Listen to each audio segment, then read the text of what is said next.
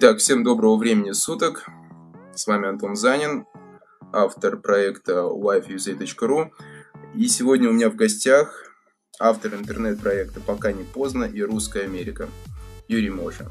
Юрий, здравствуйте. Да, привет, Антон. А, Юр, вот я слышал, ты уже в Америке, в принципе, давно, порядка полутора лет, и я слышал также, что ты а, получил политическое убежище. И вот первый вопрос у меня, сколько времени занял процесс оформления документов? А, на самом деле мой случай, он немножко уникальный, и окончательно политическое убежище получить, это получить грин-карту. Mm-hmm. Еще до сих пор не получил. А, меня это заняло вот, действительно довольно долго времени, почти полтора года, потому что у меня в моем кейсе были задействованы лица государства России, да, высшие должностные лица. И когда э, они указаны в кейсе, то кейс э, офицеры отправляют кейс в Госдеп в Вашингтон и сам решение не принимают. И вот как бы из-за того, что как бы согласование было на самом верху, поэтому э, мой кейс нетипичный, и поэтому я так долго жду. Но, как правило, среди моего окружения и среди э, тех э, людей, которых я вижу там в офисе в адвокатстве, я там работаю, э, люди получают политику в течение двух-трех месяцев. Угу. А вообще вот какие документы подаются? То есть, что нужно сделать для того, чтобы получить вот политическую... А, ты знаешь, главное то есть, относиться к определенной социальной группе, да, то есть это должно быть так класс людей, которые защищают э, э, США, да, то есть, ну, например, если ты э, представитель несексуальной, э, нетрадиционной сексуальной ориентации, mm-hmm. то да, это как бы вариант для получения политического убежища. Если ты э, подвергался гонениям у себя на родине по национальному признаку или по религиозному признаку, да, это э, повод для получения политического убежища. Если ты э, участником общественных каких-то организаций, политических партий, которые тоже э, преследуются и которые не могут реализовать свои права на своей родине, это тоже повод для политического убежища. Таких классов на самом деле много. Конечно, это лучше обратиться к адвокату, вот, который более подробно может рассказать. Э, потому что для каждой страны есть определенный класс. Да? Допустим, женщину в Узбекистане, э, в Средней Азии, который бьет муж, это тоже определенный класс, да, потому что там mm-hmm. женщины менее защищаемые, да. Но в России, допустим, там равные права женщин и мужчин. Поэтому тут для каждой страны есть определенные свои классы и свои как бы э, поводы для подачи на политику. Mm-hmm. А, так, ну вот Э, ты приехал, когда в США полтора года назад. Ты сразу в Нью-Йорк приехал, да? Да, я приехал сразу в Нью-Йорк. Э, ну, в принципе, это такой крупный город, и я вот за то время, что я сейчас здесь нахожусь, э, за эти полтора года, я побывал во многих городах, очень разных штатах. Лучший город для жизни. Ну, согласен. Согласен. Итак, а, что было самым сложным после да, того, как ты сошел с самолета в Нью-Йорке? А, ну, в принципе, как бы первое, первое время всегда сложно. Потому что первые там 2-3 месяца э, это бытовые вопросы, прежде всего, да, они, они сложны. То есть это работа, это квартира, это машина, это э, первое как бы, общение с адвокатом и так далее. То есть все вот эти как бы, такие основные вопросы, их надо решать сразу, потому что я, честно говоря, не понимаю людей, которые все откладывают там, э, ну, ту же легализацию там, на, там, через на годы, как говорится. Но ты все равно к этому вернешься, ты все равно к этому возвратишься. Лучше это сделать сразу по горячим следам, чем оттягиваться, там, переходить нелегальный статус, и потом все это усложняет твой путь к грин-карте и к паспорту. Угу.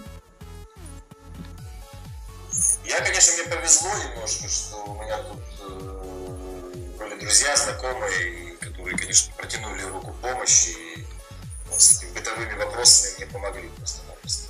возили меня там на машине, и пока первое время у меня машины не было, и э, с квартирой помогли снять. В общем, как бы, конечно, сейчас, то есть, э, прожив полтора года, там, те ощущения первые, как я боялся и ой, куда я, какой большой город, где, ну, я, я с небольшого города, с Новороссийска, uh-huh. вот, как тут на этих дорогах ездить, как тут парковаться. Сейчас, конечно, все это смешно уже просто-напросто, и вчера буквально приехал мой товарищ с Филадельфии, который первое время, он как раз жил в Нью-Йорке, немножко Артур его зовут, помогал мне здесь немножко ориентироваться. И я сейчас ему уже рассказываю, я уже знаю больше, о чем он знал, да, потому что он, он год в Нью-Йорке прожил, потом уехал в Филадельфию. Mm-hmm. Я уже э, говорю, Артур, а помнишь, вот я тут, тут не знал, как здесь запарковаться, а теперь я тебя учу, что неправильно запарковаться. Поэтому полтора года, конечно, мне, ну, год-полтора этого достаточно, чтобы освоиться в стране, и э, если она тебе уже действительно нравится, то можно смело оставаться. Ну, то есть самое главное запустить процесс, да, сделать первые шаги, которые, вот ты сказал, были да, не совсем надо, надо, да, то есть если ты как бы за полтора года смог э, здесь, и она тебе все понравилась, то значит это твоя страна. Угу. А, ну вот, Юрий, я также слышал, что ты а, открыл свой бизнес в США. Ты, кстати, один из очень немногих людей, кто это сделал за такое короткое время после приезда. И вот хотелось тебя спросить как бизнесмена. Я знаю также, что ты имел свой бизнес в России, когда жил. И вот, вот сегодня, имея бизнес в США, сравнивая российский бизнес и американский, вот чем отличается ведение бизнеса здесь, в Америке, от э, российского бизнеса, ведения бизнеса? А, ну, в принципе, как бы у меня уже несколько бизнесов, на самом деле, в Америке. И интернет-бизнесом занимаюсь, и недвижимостью, и, конечно, стоимого бизнеса, да помощь, скажем так, тем людям, которые хотят остаться в США. А бизнес отличается, ну, в целом я, я не вижу таких глобальных отличий, как говорят, вот там, э, если русские бизнесмены не могут работать в Америке, у них там другой менталитет, как у бизнесмена. Нет, это не так. Это немножко как бы, ну, немножко другие правила игры в плане, может быть, э, открытия бизнеса, тут более все зарегулировано, но зарегулировано с хорошей точки зрения. То есть, если в России ты э, получишь какую-то лицензию на алкоголь там в кафе, ты должен там заплатить тысячу взяток, да, а потом еще придет механик скажет, что... Давай еще, да. Да, как бы не туда заплатил, надо было не платить было, да. Вот. И все равно потом заплатишь, откроют, и через два месяца кафе закроют, потеряешь, потому что надо платить третьим идеально. Ну да. Здесь тоже как бы лицензия алкоголя, ну, я просто даю пример, уже тоже так просто не получишь. Но зато ты знаешь, ты пройдешь эти все ступеньки, и в итоге как бы ты получишь э, лицензию, и ты знаешь, что без всяких взяток э, ты оформишь документы, и ты знаешь, что у тебя потом его не закроют. Поэтому, ну, вот с точки зрения регулирования, да, есть нюансы, их надо знать. Вот это ты можешь нанять адвоката, и, и тебе все это поможет и откроет. Mm-hmm. А, ну, я не скажу, что... Да, еще с точки зрения заработка, конечно, здесь нету да, то есть здесь нет такого, что в России там вложил там миллион рублей, да, и там через 2-3 месяца ты миллион двести э, вынул, да, здесь заработки, то есть через более, более меньшие. Но я всем привожу пример, но зато это твои, и ты знаешь, что завтра опять же не придет товарищ полковник и не скажет, давай ко мне, дай, понимаешь? Поэтому тут э, в этом плане ты как бы защищен, да, то есть государство, э, оно с тобой, оно с людьми, со своими гражданами, а не против.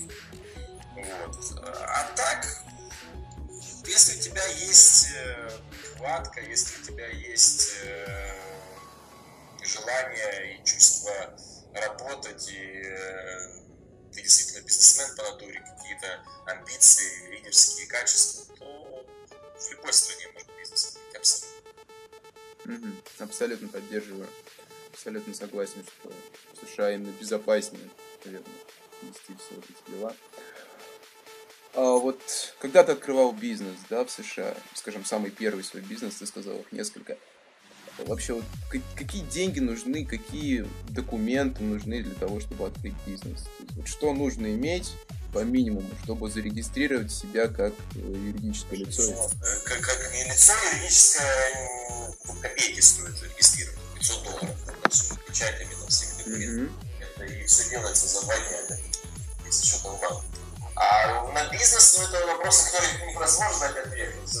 Есть бизнес, можно начать из тысячи долларов, а есть бизнес, надо 10 миллионов долларов. Поэтому тут, э, какие, у тебя, какие у вас есть э, инвестиции, а можно начать вообще без ничего, да, как бы. Компания по фотостудии, имеешь фотоаппарат, и я узнаю, ребят, сколько много работают фотографами, да, и, и там отснял вами, получил свои 2000 долларов. Вот. Поэтому э, какие там инвестиции? Фотоаппарат, который с России может подарить. Вот, то есть, э, или там как студия по веб-дизайну, да, это тоже очень много русских ребят, девушки занимаются.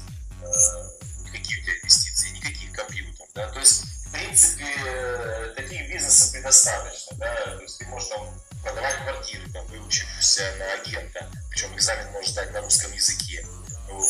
а продав или там став две квартиры, ты получил 4000 долларов в месяц, да, то есть, ну, агенты здесь очень неплохо зарабатывают. Mm-hmm. Поэтому тут, я говорю, важно не протирать заднее место. Штаны. Если ты, если ты там ничего не добился, я постоянно говорю эту фразу там, в своих видео, скорее, если вы там, там ничего не добились, то сидите тогда уже там. Вот, и надо вам никуда ехать, потому что здесь э, будет мама с папой, которые нальют тарелку с борща. Здесь надо будет самому карабкаться. Да, Америка страна для активных людей. Полностью поддерживаю. Вот следующий вопрос, наверное, также коснется, я думаю, политического убежища. Вот, э, мне, наверное, будет интересно спросить, вот как, какие плюсы вообще дает этот статус США? То есть какие плюсы, какие минусы, если, допустим, сравнить с какими-то другими статусами, например, с грин-картой, да, потому что очень многие люди э, пытаются получить грин-карту, и они просто не знают, чем хорошо либо плохо политическое убежище. Вот. Во-первых, убежище это и есть грин-карта. Грин-карта дипломатического убежища. Это такая же самая грин-карта,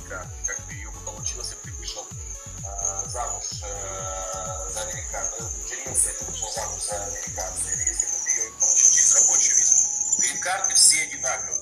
Вот. Это просто один из, дипломатическое убежище один из способов получения грин-карты. Абсолютно безболезненная процедура, никакого гражданства страны ты не лишаешься например, если бросишь политику от России, в России никто об этом, Америка об этом не сообщает. Э, это, если сам там где-то это не скажешь, да, то кто и знать об этом. Сейчас вот даже Forbes нашел интересную статистику, я посмотрел ее. Там 80% россиян э, получают без подающих политического убежища. То есть всего 20% отказывают. Опять же, это э, отказывают э, иммиграционная служба, ты еще можешь спорить с судьей. То есть практически все, кто подают на политическое убежище, рано или поздно те же те 20% они потом в суде отбиваются. Да? Ну, может, какие-то там один, два, три человека, там, из подавших за год, им откажут в итоге вообще.